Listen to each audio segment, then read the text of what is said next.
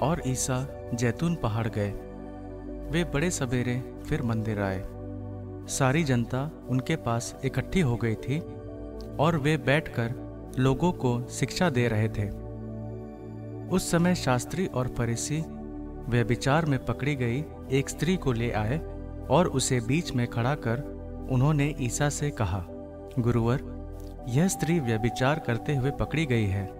संहिता में मूसा ने हमें ऐसी स्त्रियों को पत्थरों से मार डालने का आदेश दिया है। आप इसके विषय में क्या कहते हैं?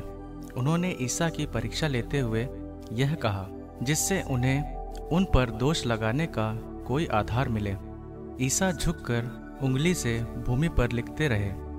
जब वे उनसे उत्तर देने के लिए आग्रह करते रहे तो ईसा ने सिर उठाकर उनसे कहा, तुम में जो निष्पाप हो वह इसे सबसे पहले पत्थर मारे और वे फिर झुककर भूमि पर लिखने लगे।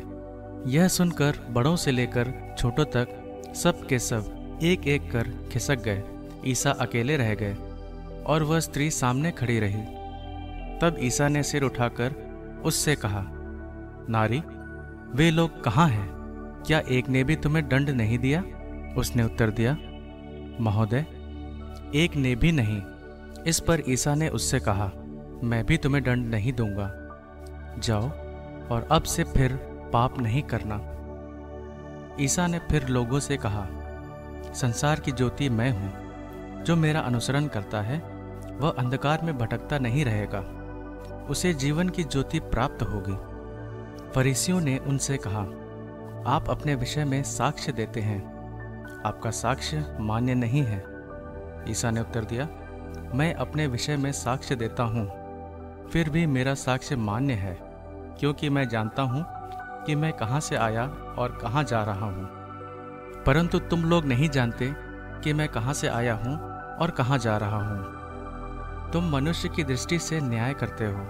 मैं किसी का न्याय नहीं करता, और यदि न्याय भी करूँ तो मेरा निर्णय सही होगा, क्योंकि मैं अकेला नहीं हूँ। जिसने मुझे भेजा, वह मेरे साथ है। तुम लोगों की संहिता में लिखा है कि दो व्यक्तियों का साक्ष्य मान्य है। मैं अपने विषय में साक्ष्य देता हूँ और पिता भी, जिसने मुझे भेजा, मेरे विषय में साक्ष्य देता है। इस पर उन्होंने ईसा से कहा, कहाँ है आपका वह पिता? उन्होंने उत्तर दिया, तुम लोग ना तो मुझे जानते हो और ना मेरे पिता को। यदि तुम मुझे जानते तो मेरे पिता को भी जान जाते। ईसा ने मंदिर में शिक्षा देते हुए ये सब खजाने के पास कहा। किसी ने उन्हें गिरफ़्तार नहीं किया। क्योंकि तब तक उनका समय नहीं आया था। ईसा ने फिर लोगों से कहा, मैं जा रहा हूँ। तुम लोग मुझे ढूंढोगे, किंतु तुम पाप की स्थिति में मर जाओगे। मैं जहाँ जा रहा हूँ, तुम वहाँ नहीं आ सकते। इस पर यहूदियों ने कहा, कहीं ये आत्महत्या तो नहीं करेगा? ये तो कहता है, मैं जहाँ जा रहा हूँ, तुम वहाँ नहीं आ सकते। ईसा ने उनसे कहा, तुम लोग नीचे के हो, मैं ऊपर का हूँ। तुम इस संसार के हो, मैं इस संसार का नहीं हूँ। इसलिए मैंने तुमसे कहा कि तुम पाप की स्थिति में मर जाओगे।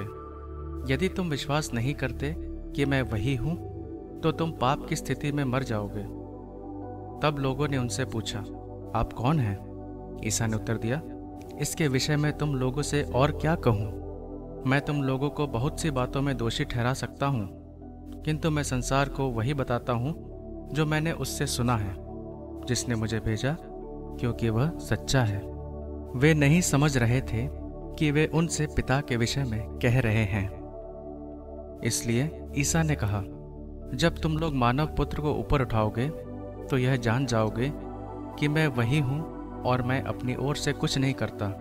मैं जो कुछ कहता हूँ, वैसे ही कहता हूँ। जैसे पिता ने मुझे सिखाया है, जिसने मुझको भेजा, वह मेरे साथ है। उसने मुझे अकेला नहीं छोड़ा, क्योंकि मैं सदा वही करता हूँ जो उसे अच्छा लगता है।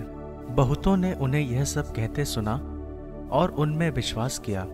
जिन यहूदियों ने उनमें विश्वास किया, उनसे ईसा ने कहा, यदि तुम मेरी शिक्षा पर दृढ़ रहोगे तो सचमुच मेरे शिष्य सिद्ध होगे। तुम सत्य को पहचान जाओगे और सत्य तुम्हें स्वतंत्र बना देगा। उन्होंने उत्तर दिया, हम इब्राहिम की संतान हैं। हम कभी किसी के दास नहीं रहे। आप यह क्या कहते हैं? तुम स्वतंत्र हो जाओगे?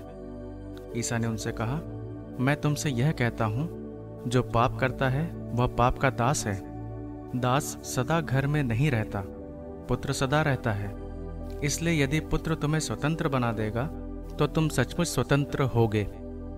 मैं जानता हूँ कि तुम लोग इब्राहिम की संतान हो, फिर भी तुम मुझे मार डालने की ताक में रहते हो।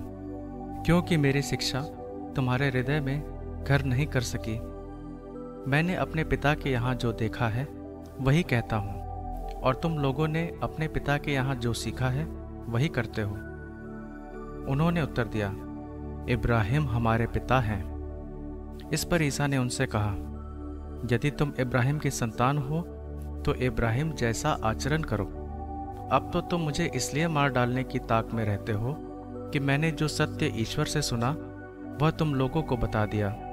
यह इब्राहिम जैसा आचरण नहीं है। तुम लोग तो अपने ही पिता जैसा आचरण करते हो।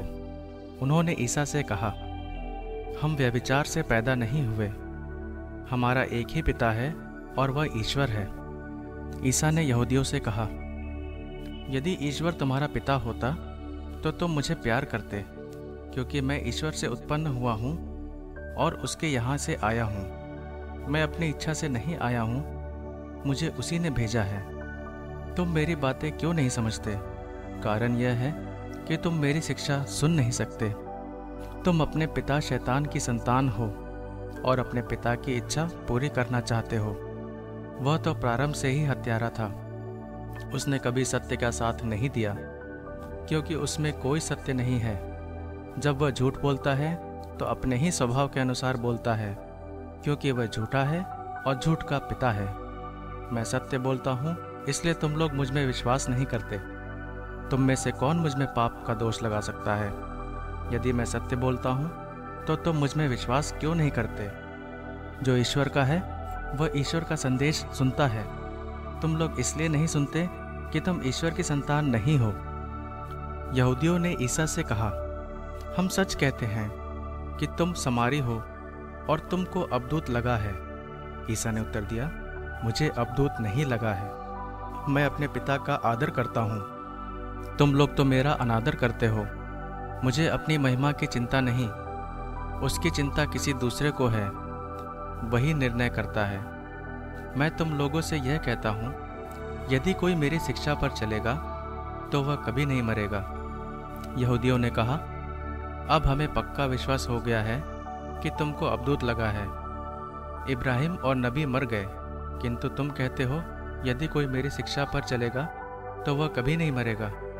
क्या तुम हमारे पिता इब्राहिम से भी महान हो? वह मर गए और नबी भी मर गए। तुम अपने को समझते क्या हो?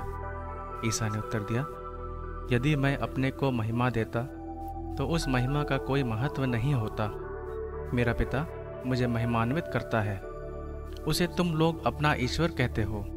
यद्यपि तुम उसे नहीं जानते, मैं उसे जानता हूँ। यदि मैं कहता कि उसे नहीं जानता तो मैं तुम्हारी तरह झूठा बन जाता, किंतु मैं उसे जानता हूँ और उसकी शिक्षा पर चलता हूँ। तुम्हारे पिता इब्राहिम यह जानकर उल्लसित हुए कि वह मेरा आगमन देखेंगे, और वह उसे देखकर आनंद विभोर हुए। यहूदियों ने उनसे कहा अब तक तुम्हारी उम्र पचास भी नहीं है तो तुमने कैसे इब्राहिम को देखा है? ईसा ने उनसे कहा, मैं तुम लोगों से यह कहता हूँ, इब्राहिम के जन्म लेने के पहले से ही मैं विद्यमान हूँ। इस पर लोगों ने ईसा को मारने के लिए पत्थर उठाए, किंतु वह चुपके से मंदिर से निकल गए।